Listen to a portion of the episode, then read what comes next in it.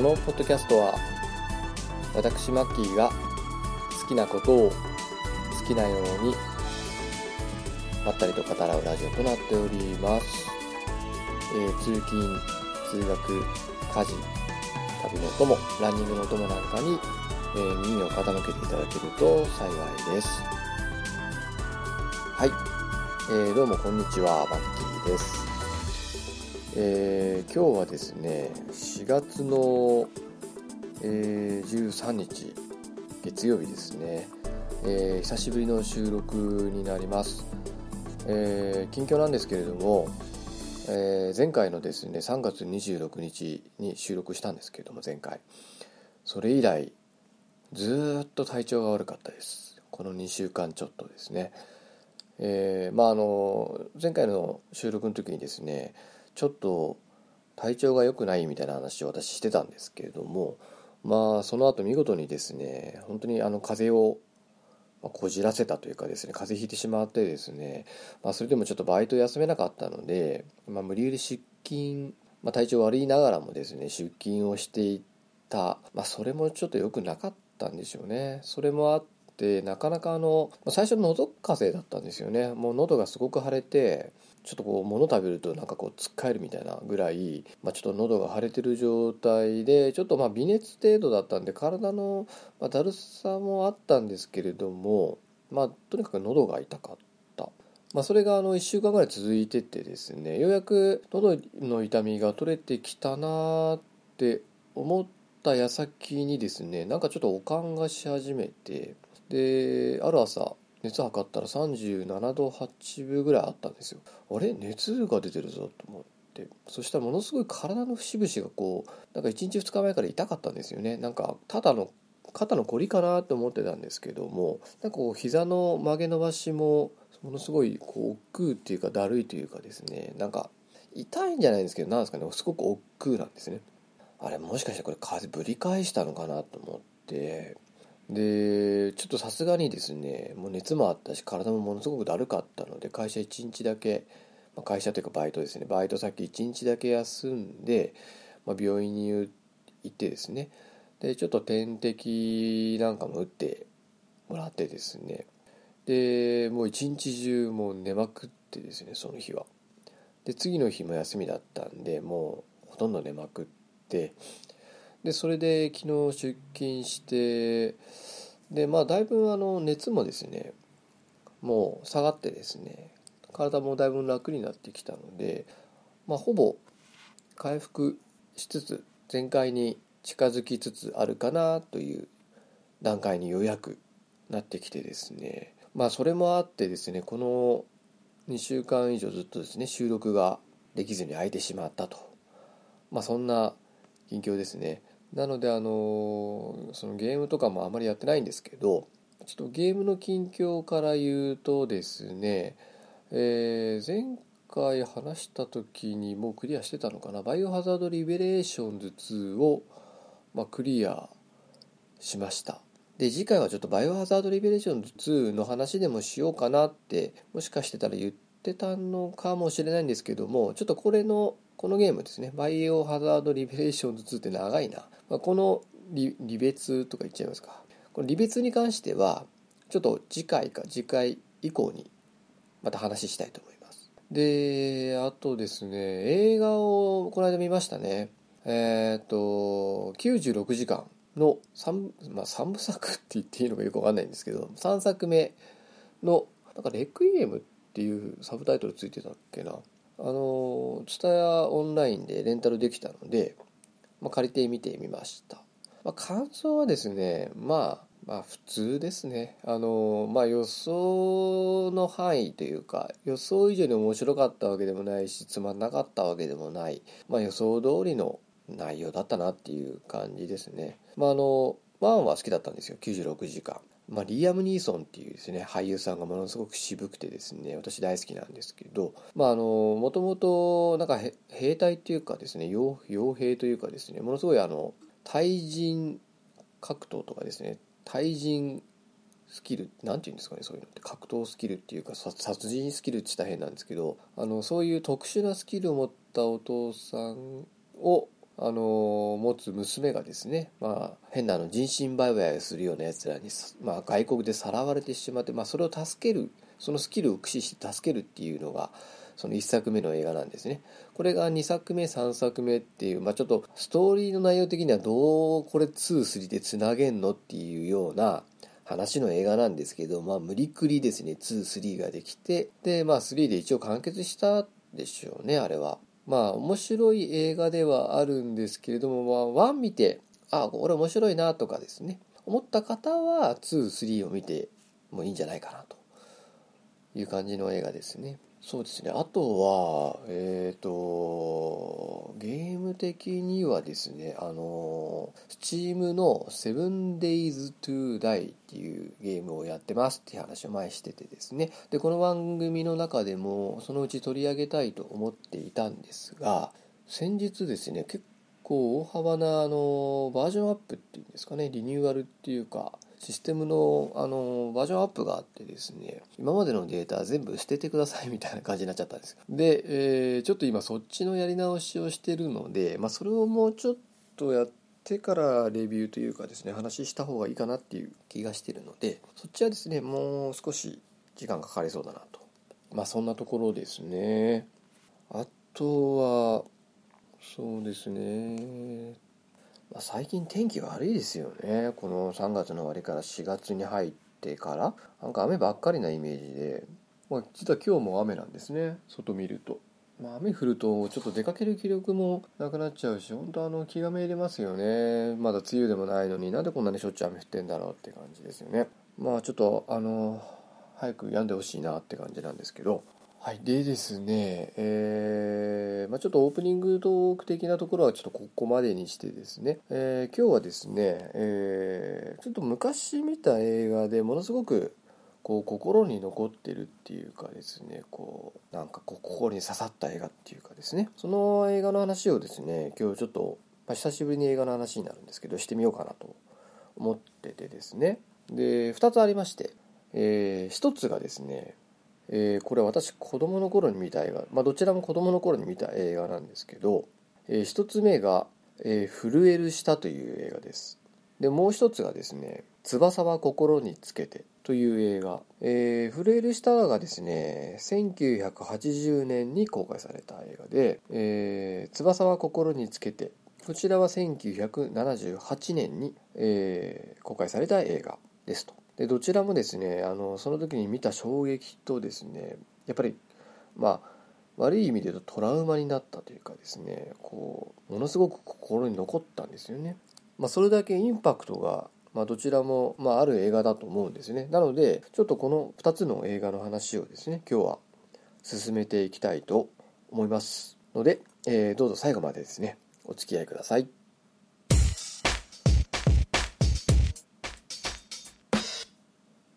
はい、えー、それではですね、えー、2つの映画の話を、えー、今日はしていきたいと思うんですけれども、えー、まず1本目のですね「えー、震える舌」という映画ですね、えー、ちょっとですね、あの一部ウィキペディアからですね、あの抜粋して読み上げていきたいと思うんですけれども「え、震える舌は」えー、いきなり読めないです。すいません。えー、三木拓という方がですね、えー、1975年に発表した小説、えー、なんて読んだろう、これ。川伝書房社。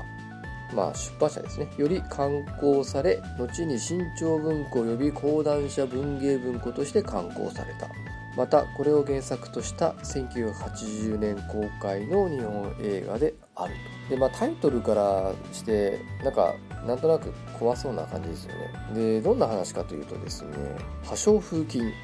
皆さん破傷風って聞いたことありますよね。えー、テタノスパスミンっていうですね、えー、破傷風菌っていうのがあるんですけども、まあ、これに侵された少女とその両親を題材に描いている。でこの原作者のミキって方がですね自身の娘まあ、この自分の娘が、ま、破傷風に感染した時のことをモチーフにしていると、えー、ある日マンションの近くで泥んこ遊びをしていた女の子が落ちていた小さな釘で手に怪我をした、えー、よくある怪我だと思い、まあ、一般的な消毒を施したんですけども、えー、数日後歩き方がおかしいことに気づいた両親が聞いてみると歩けるけど歩きたくないのといい話し方も何かいつもと違うと。で病院に連れて行く両親だったが大したことはないとして取り合ってもらえない、えー、やがて娘は痙攣を起こし自分の舌を噛み切ってもだえ始め、えー、大学病院での専門医の検査の結果破傷風にかかっていることが分かり潜伏期を超えた女の子は、えー、隔離された病棟に入院あ病院に病室に入院することになった、えー、数億年前から生き延びてきた破傷風菌は人間の中枢神経を毒素で侵し潜伏期を経た患者の、えー、生存率は極めて低い難病をもたらす。有史以前の微生物が娘に及ぼす理不尽な薬剤に同国する父親。母親は自分の自責の念に錯乱状態となっている、えー、ちょっとした光や、えー、他の子供の声なんかにあの反応してですね痙攣などの発作が起こってしまうため、えー、真っ暗で防音された部屋で娘を献身的に世話する両親だったが、えー、やがて看病疲れが2人を精神的に追い込んでいくと。というですね、あのー、あらすじなんですね。もうほとんどこれあらすじっていうかもうそのままなんですけどこれ私ですね多分テレビでやってたのをたまたま見たんですね多分小学生ぐらいだと思うんですよ1980年に公開されたって書いてあるんで私1971年生まれなんでまだ9歳ですよねで多分映画館で見に行ったわけじゃないので多分何年後かってテレビでやってたのでただまだ中学生じゃなかったと思うんですよね。小学生だったと思うんですよ見たのは。小学生の時に見たと思うのでその12年後ぐらいにテレビでやったのをたまたま見てしまった、まあ、見てしまったって言い方をちょっとしたんですけどその見た時は本当怖かったんですよ。なんか医療ドラマ医療系のなんか映画のような体をしていたのであのまあ見てしまったんでしょうね。そうするとですねあの実はですねこれはですねあの医療ドラマじゃなくてこのオカルトホラー的な映画なんですよ、えーまあ、予告編でもね新しい恐怖映画って 言われてたんですね。でこれがですねあの何が怖いかって言ったらですねこの女の子の演技がすごいんですよね。その舌をですね自分で噛んじゃって口がですねこう血だらけになりながら子供がですね「イー」とか言ってものすごい絶叫するシーンが何回も何回も出てくるんですよ。もうそれが見てて本当に怖くって、まあ、迫真の演技なんでしょうけどあんなもの子供が見たらトラウマになるわっていうようなぐらいものすごい演技だったんですね。まあ、演技って言っていいのかあれなんですけどものすごいこうシーンだったわけですよ。それが何回も続くわけですね、まあ、それがですねあのー、ある意味そのエクソシストを思わせるんですよね。私その時エクソシスト見てなかったと思うんですけどあのエクソシストのあの少女がですね悪魔に乗り移られておかしくなっていっちゃう、まあ、あれにちょっと雰囲気似てたんですよね。ベッドの上で苦しんで何て言うんですかねこう破傷風の病状って私も当然その時知らなかったんですけどちょっといろいろ調べてみたんですね。このテタノスパスミンっていうなんかよくわかんない名前のテタノスパスミン。でこれがあの破傷風菌のこと言ってるんですけれどもこれがですねあの簡単に言うと、まあ、脳の中に、えー、まあ筋肉系っていうかですねそういう運動神経を司る部分を麻痺麻痺させるっていうかその毒素によっておかしくさせてしまってなんかこう痙攣とかですね引きつりみたいなのを起こすんですね。でそれがひどくなるとこう人間がこう手を使わずにブリッジした状態って想像できます？頭を視点にしてこう弓なりになるっていうんですかね。ああいう状態になって最後はですね呼吸困難になったり自分でその弓なりになりすぎて背骨を折っちゃったりとかして死に至るですねらしいんですね。なんで極めてその強い毒性を持っている。その毒自然界に存在する毒素の中では極めて強い毒素である。最強ランクに分類されるっていうものらしいんですね。ウィキってるところを簡単に読むとですねテタノスパスミンは、えー、分子量約15万のタンパク質で破傷風菌によって産生され破傷風の原因となる害毒素。毒性は極めて強くマウスの半数致死量は体重 1kg あたり0.00002 2ナノグラムでありナノグラムでいいのかな？ボツリヌストキシンに次いで自然界の毒素で最強ランクに分類される。ホルマリン処理により容易に失活する。これを用いて破傷風トキソイドワクチンが作られている。破傷風のその予防ワクチンって子供の頃に皆さん受けてるんじゃないですかね。今の子供たちも。だからまあ今現代でそんなにこの破傷風を引き起こす人たちっていうのはいるんですかね患者数ってのはまあこの病気を題材にしていると。でこの映画の女の子はこの破傷風のワクチン受けてなかったってことなんですよね。破傷風菌にかかってしまって、えー、まあ、その何ていうんですかね。痙攣を起こすたびにですね口の中血だらけにして「いい」とか言いながらですねものすごい雄たけび上げながらですねその弓なりになってですねうわーってなるんですね。でその度に両親は、まあ、一生懸命こう口の中に手入れてですね噛まないようにしたりとか医者を呼びに走り回ったりとかっていうのが何か何かも繰り返される映画なんですけどまあそのやっぱポイントとしてはその女の子のそのいわゆるその痙攣シーンの怖さそんなか弱い女の子がですね血だらけになりながらこう弓弓なりになってこういいいいってなってるシーンのこの怖さがまず一つとあとこの病気によってですね両親が徐々に徐々にやっぱ疲れていってしまうんですね。看病疲れ。精神的に、まあ、だんだん崩壊していく姿がなんかも描かれてるっていうですね。またそれがまたなんかこういう何ていうんですかねこう陰湿っていうか怖いんですよね。もうなのでもう見ててなんちゅう映画だって多分この子供ながらに思ってですね。ものすごくこうずしっと心に残ったんですよね。なのであのちょっと語ってみたんですけどなんかどうやらですね去年ブルーレイ化されたらしいんですよ。2011年にも DVD 版がリリースされたらしいので見ようと思えばあの見ることもどうもできるらしいんですね。ちなみにあのキャスト主なキャストを話すとですねそのお父さん役が渡瀬恒彦さん。有名な方ですよね。で奥さんが十秋幸雄さん。これも有名な方。で子供役がですね若菜真由子さんって方なんですよ。この人私知らないんですけどで監督が野村義太郎さんっていう方らしいですね。あとはちょっと有名な方出てらっしゃあ蟹江慶三さんなんかも出てますね。ちょっと何役出てるのかは分かんないですけど。であのー、ちょっとあの何ていうんですかね。リンク貼っときますのでちょっとこう紹介映像みたいなのが見れるやつを、貼っときますので気になる方はそれ見てみてください。私正直ね見たくないです。もうもうあの女の子がビーってやってるシーンももう見たくないです。あれ本当トラウマになります。よまあ怖いもの全然俺平気だぜ。むしろ見てみたいぜっていう人はちょっとその動画を見るなり、まあ、この映画をですねレンタルするなりしてですねあの見ていただけど、まあ、下手なですね。ホラー映画なんかより全然怖いと思います。この映画の方がもう全然怖いです。もう全然もうなんかもうほんとトラウマになるじゃねえのこれっていう映画なのでまあちょっとおすすめしていいものなのかちょっとあれなんですけどまあとにかくすごかったですね。もう、まあ、迫真の演技なんですけどね。今の声今の子供の子役でこんな演技できるのかなっていうぐらいものすごい迫真の演技なのでまあ気になる方はですね、えー、この「震える舌」という映画をですね見ていただいたらいいんじゃないかなと思います。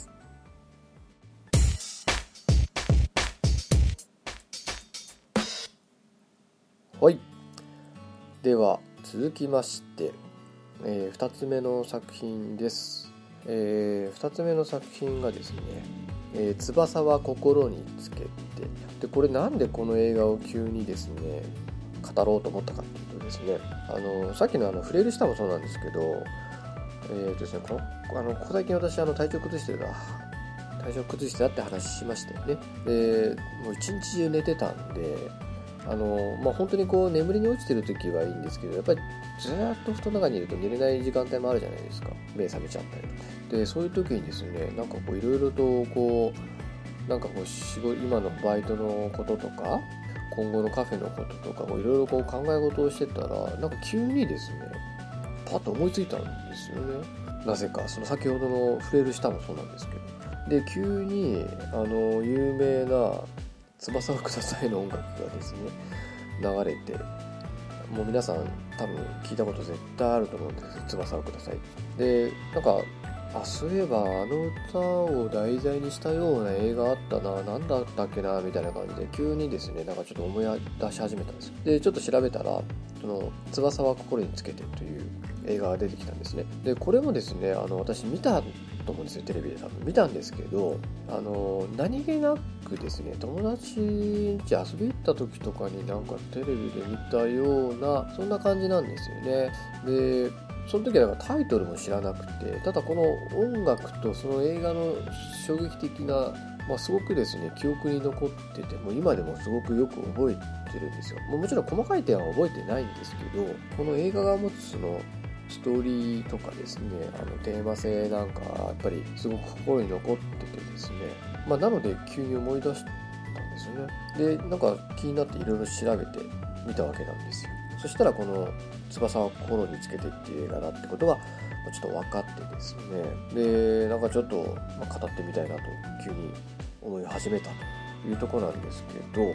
あのですね、まあ、ちょっとネタバレにもなるので、まあ、でも今だけこれ見たことない人っ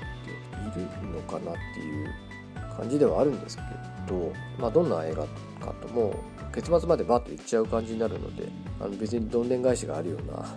映画ではないので。えー、まあ、あの鈴木アリーさんっていう、まあ、15歳の女の子がですね、まあ、ある日ですねテニスの練習中に突然、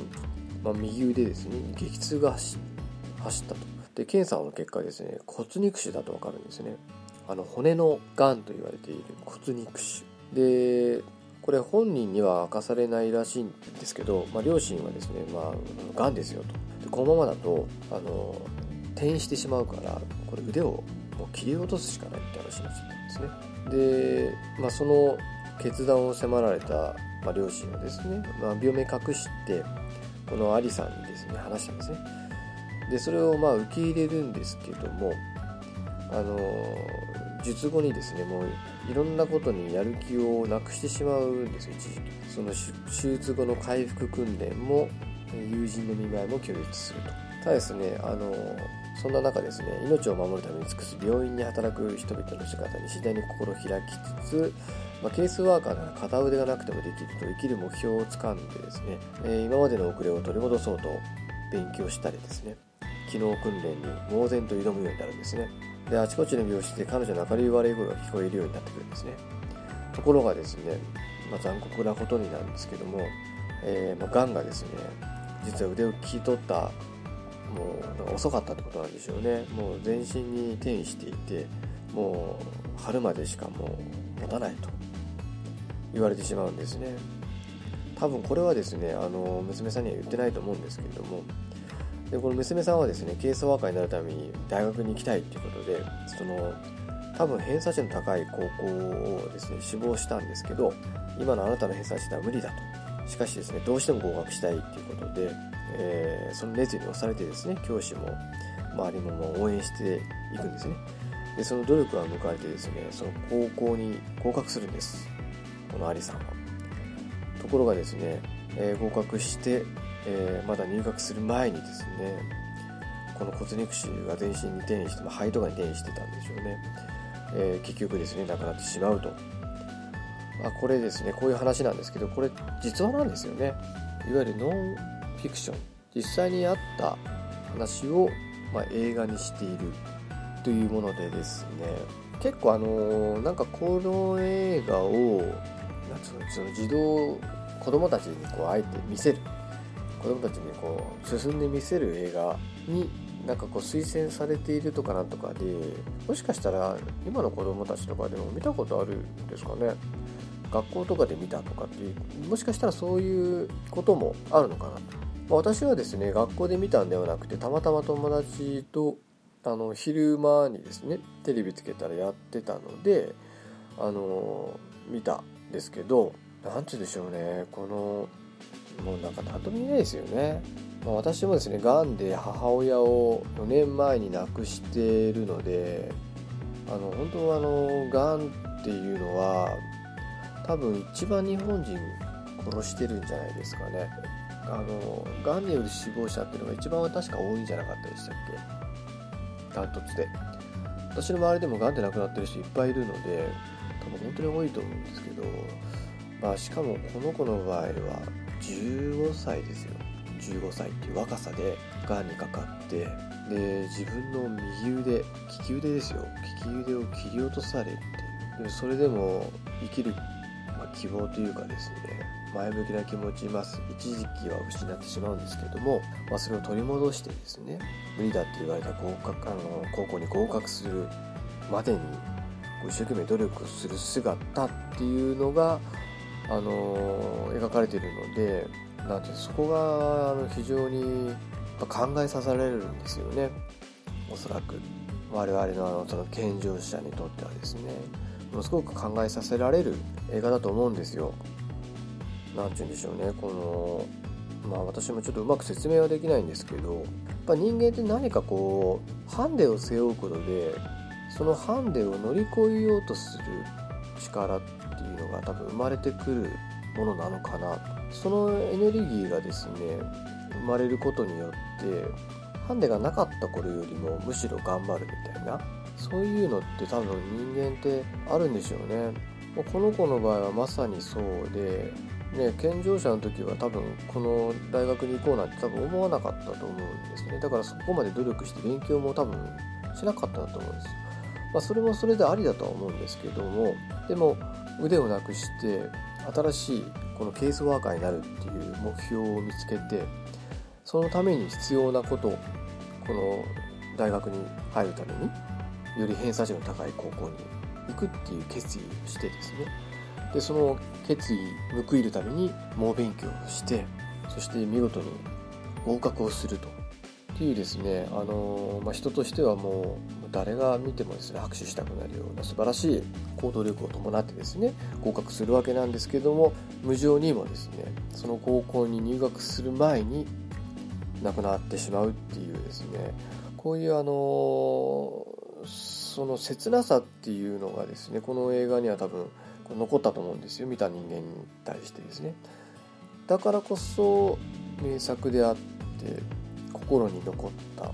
悲しい話だけれどもだからこそ心に残ったっていうのがもしかしたらあるのかもしれないですね。だから私はもう多分30年以上前に見てる映画のはずなんですよ。にもかかわらず今でも覚えてるってことは、ま、それだけいい映画であり、心に残る映画でありしかも実話であるっていうところがまたミソなのかもしれないですよね。こういうあの改めて今私もですねそのあらすじを読んでみるとまあよく今でも私よく思うんですね。もし自分がですねがんになっちゃって余命半年って言われたら私はその半年をどう過ごすんだろう。楽しく過ごせるんだろうかって思うじゃないですか。だって半年後にはもう自分死ぬって分かってたら毎日その死に怯えながら生きなきゃいけない半年間になってしまう可能性もあるわけですよね。半年間怯えて生きるのかそれともその半年間にできることを一生懸命頑張ってやるのか。まあ、後者の方が当然いいんだと思うんですけどそんな割り切って本当に生きていくことができるのかどうかっていうのも分かんないですしね。やっぱ死ぬことっていうのはやっぱり怖いですからね。だから本当にそうなってみなきゃ分かんないしそうならないとも限らないですから、まあ、そうなる前にやっぱりこう悔いのない人生っていうのをですね過ごすにはやっぱり自分のやりたいことをやるのが、まあ、一番なんだろうなって思ったりはしますよね。そうですね。でもやっぱりこの、あの答え不満足を書かれた方いらっしゃるじゃないですか。名前何でしたっけ？乙武さんでしたっけ？あの方は決してその自分のその、まあ、かなり不便だと思うんですよ。だって手手足が自由に使えないんですよ。でもあの方の表情を見てるとそれを苦にしてるような顔つき全然してないですよね。だからハンデをハンデと思ってないっていうことなのかなとなんか思ったりもしますから、まあ、それに比べたらどんだけ自分たちが幸せなのかっていうか恵まれてるのかっていうふうにやっぱり考えちゃいますよね。もう手も足も自由だし目も見えるし耳も聞こえるし喋ることだってできるし、まあ、これだけいろんなものが与えられているのに、まあ、この映画のですねアリさんに比べるとどれだけ自分は努力できているのかなってやっぱこういうふうに考えてしまう、まあ、だからこそ子供たちに見せたい映画なんでしょうね。それはすごく私も分かりますね。これを見るとやっぱり単純にかわいそうっていうふうに思うのと同時にやっぱ自分と重ね合わせるとこやっぱ出てくると思うんですよね子供も。今の私もそうですけどね。だからあのそういうあの、まあ、悩んでる人なんかが見るともしかしたらいい映画なのかもしれないですよね。そんなことで悩んでる場合じゃないって思えるかもしれないしもっと自分は頑張んなきゃいけないなっていうふうにですねなんかこのアリさんに言われているような気もするかもしれませんし、まあ、そういう映画ってことですね。なんかちょっとうまく説明できないんですけども。まあものすごく心に残った映画でした。このタイトルの「翼は心につけて」っていうタイトル？これもなんかいいですよね、まあ、ストーリー見ずにタイトルだけ見ると何のこっちゃわかんないですけどこれどうこのタイトルを解釈するかだと思うんですね。あとは翼は心につけて。まあもちろんあの物理的なこと言ってるわけじゃないと思うんですけど心を、まあ、軽くしましょうってことなんですかね。心次第全ては心次第ですよってことなんですかね、まあ、どんな重い病気にかかってもやっぱり全ては心心の持ちようだっていうことをもしかしたら、まあ、言いたい映画なのかもしれないですね、うん、これ本当にあのいい映画だと思うんでもしあの、まあ、見たことないなっていう方がいたらですね是非見てほしい、まあ、映画だと思います。この映画ってどうなんだろう？これ DVD 化とかされてるのかな？よいしょ。ちょっと今調べてみますね簡単に。DVD えっ、ー、とですね2014年5月24日紀ノ国屋書店より DVD が発売されたと記載されてますので一応 DVD 化されているようですね。だからもしかすると、まあ、レンタル屋さんなんかに行ったらあるかもしれませんね、まあ、相当あの古い映画なので映像とかはですね古臭いとは思うんですですけどぜひですねあの見てほしいですしやっぱりあのテーマソングの一つであるその「翼をください」っていうのがものすごくフィットするんですね。映画なので、えー、ぜひですねあの見たことない方はあの見て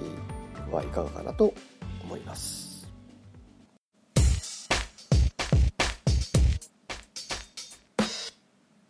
はい、えー、ということでですね今回あの2本の映画をですねちょっとまあ私なりにまったりと語ってみたんですけど、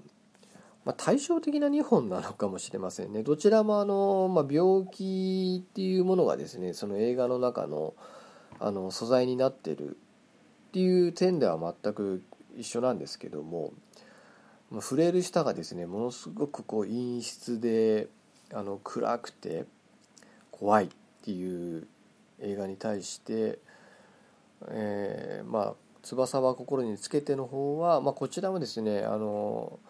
まあ辛くて悲しい話なんですけれどもでも残された人間にですね希望を与えるような、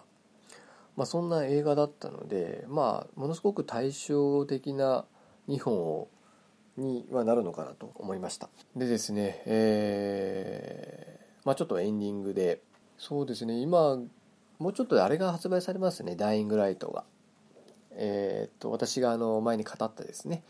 えー、確かプレイステーション4と XBOX1 で4月16日だから今週の木曜日だな。に発売されるはずですね。まああの非常に面白かったのであのぜひ気になる方は買ってほしいんですけどこの間のファミ通でですねレビューされてました。あのクロスレビューってやつですね。ちょっと採点はですねあのもちろん良かったんですけど個人的にはちょっと不満ですね。何点だったかな？こういうのって言っちゃっていいんですかね？別にいいですよね。確かですねクロスレビューが何点だったかな？もちろんあの悪くはなかったんですけど、えー、9.9.8.8点でゴールド。殿堂入りはしてますと。いうことで、えー、まあまあまあいいんですけどね、まあ、8点つけてる2人っていうのはあんまりもしかしたらゾンビ映画とか好きな人じゃないんじゃないですかね。これゾンビ映画好きなあゾンビ映画っていうかゾンビ映画とかゾンビゲームが好きな人だったら10点ぐらいつけてもいいんじゃないかなって。私だったらこれ10点つけてますね、まあ、まあ正直この採点してる人たちがどれくらいやり込んで採点してるかですよね。これ怪しいですよね。クリアしろとは言わないけどまあどういうあれで点数つけてんのかなっていう気はちょっとしました。なんか字幕が小さくて読みにくいのがストレスとかって書いてる人いますけどいいじゃんあるだけってちょっと思いました。まあ日本語フルボイスがあればよかったのにって言ってるのは確かにそうなのかもしれませんな。あと酔いやすいっていう風に書いてる人もいましたね。まあそこもちょっと注意かもしれないですね。私は全然酔い酔わなかったですけどもしかして画面のこう揺れが大きいのでそういうの苦手な人も確かにいるのかもしれませんね。うん。でも他の今週出てるゲーム見ると明らかにダイイングライトがダントツかなっていう気はするんですけどまあようやく発売ですよね。3ヶ月以上遅れてからあの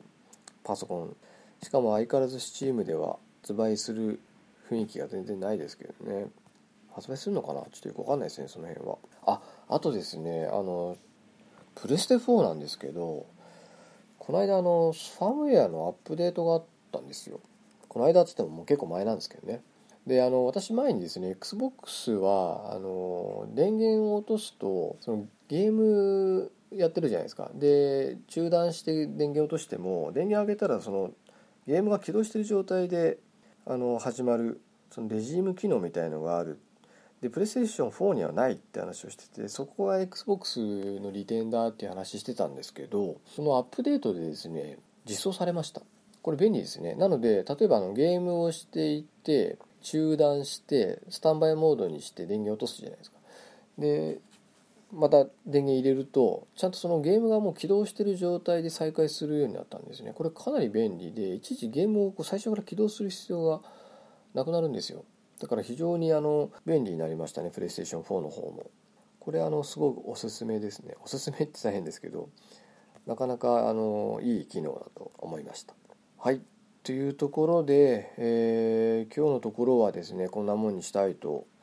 えー、思ってます、まあ、前回がちょっと雑談っぽい話で今回はま映画の話ということで、まあ、次回こそはですね、えー、ちょっとゲームの話ですね「バイオハザード・リベレーションズ2」か「セブン・デイズ・トゥ・ダイ」か、まあ、どっちかの話ですね。まあリベレーションの方かなって思うんですけどね。そちらの話もですね、えー、次回はしていきたいかなと思っております、えー、今日のところはですね、え、これまでにしたいと思います。えー、最後まで聞いていただきありがとうございました。お送りしたのはマッキーでした。さようなら。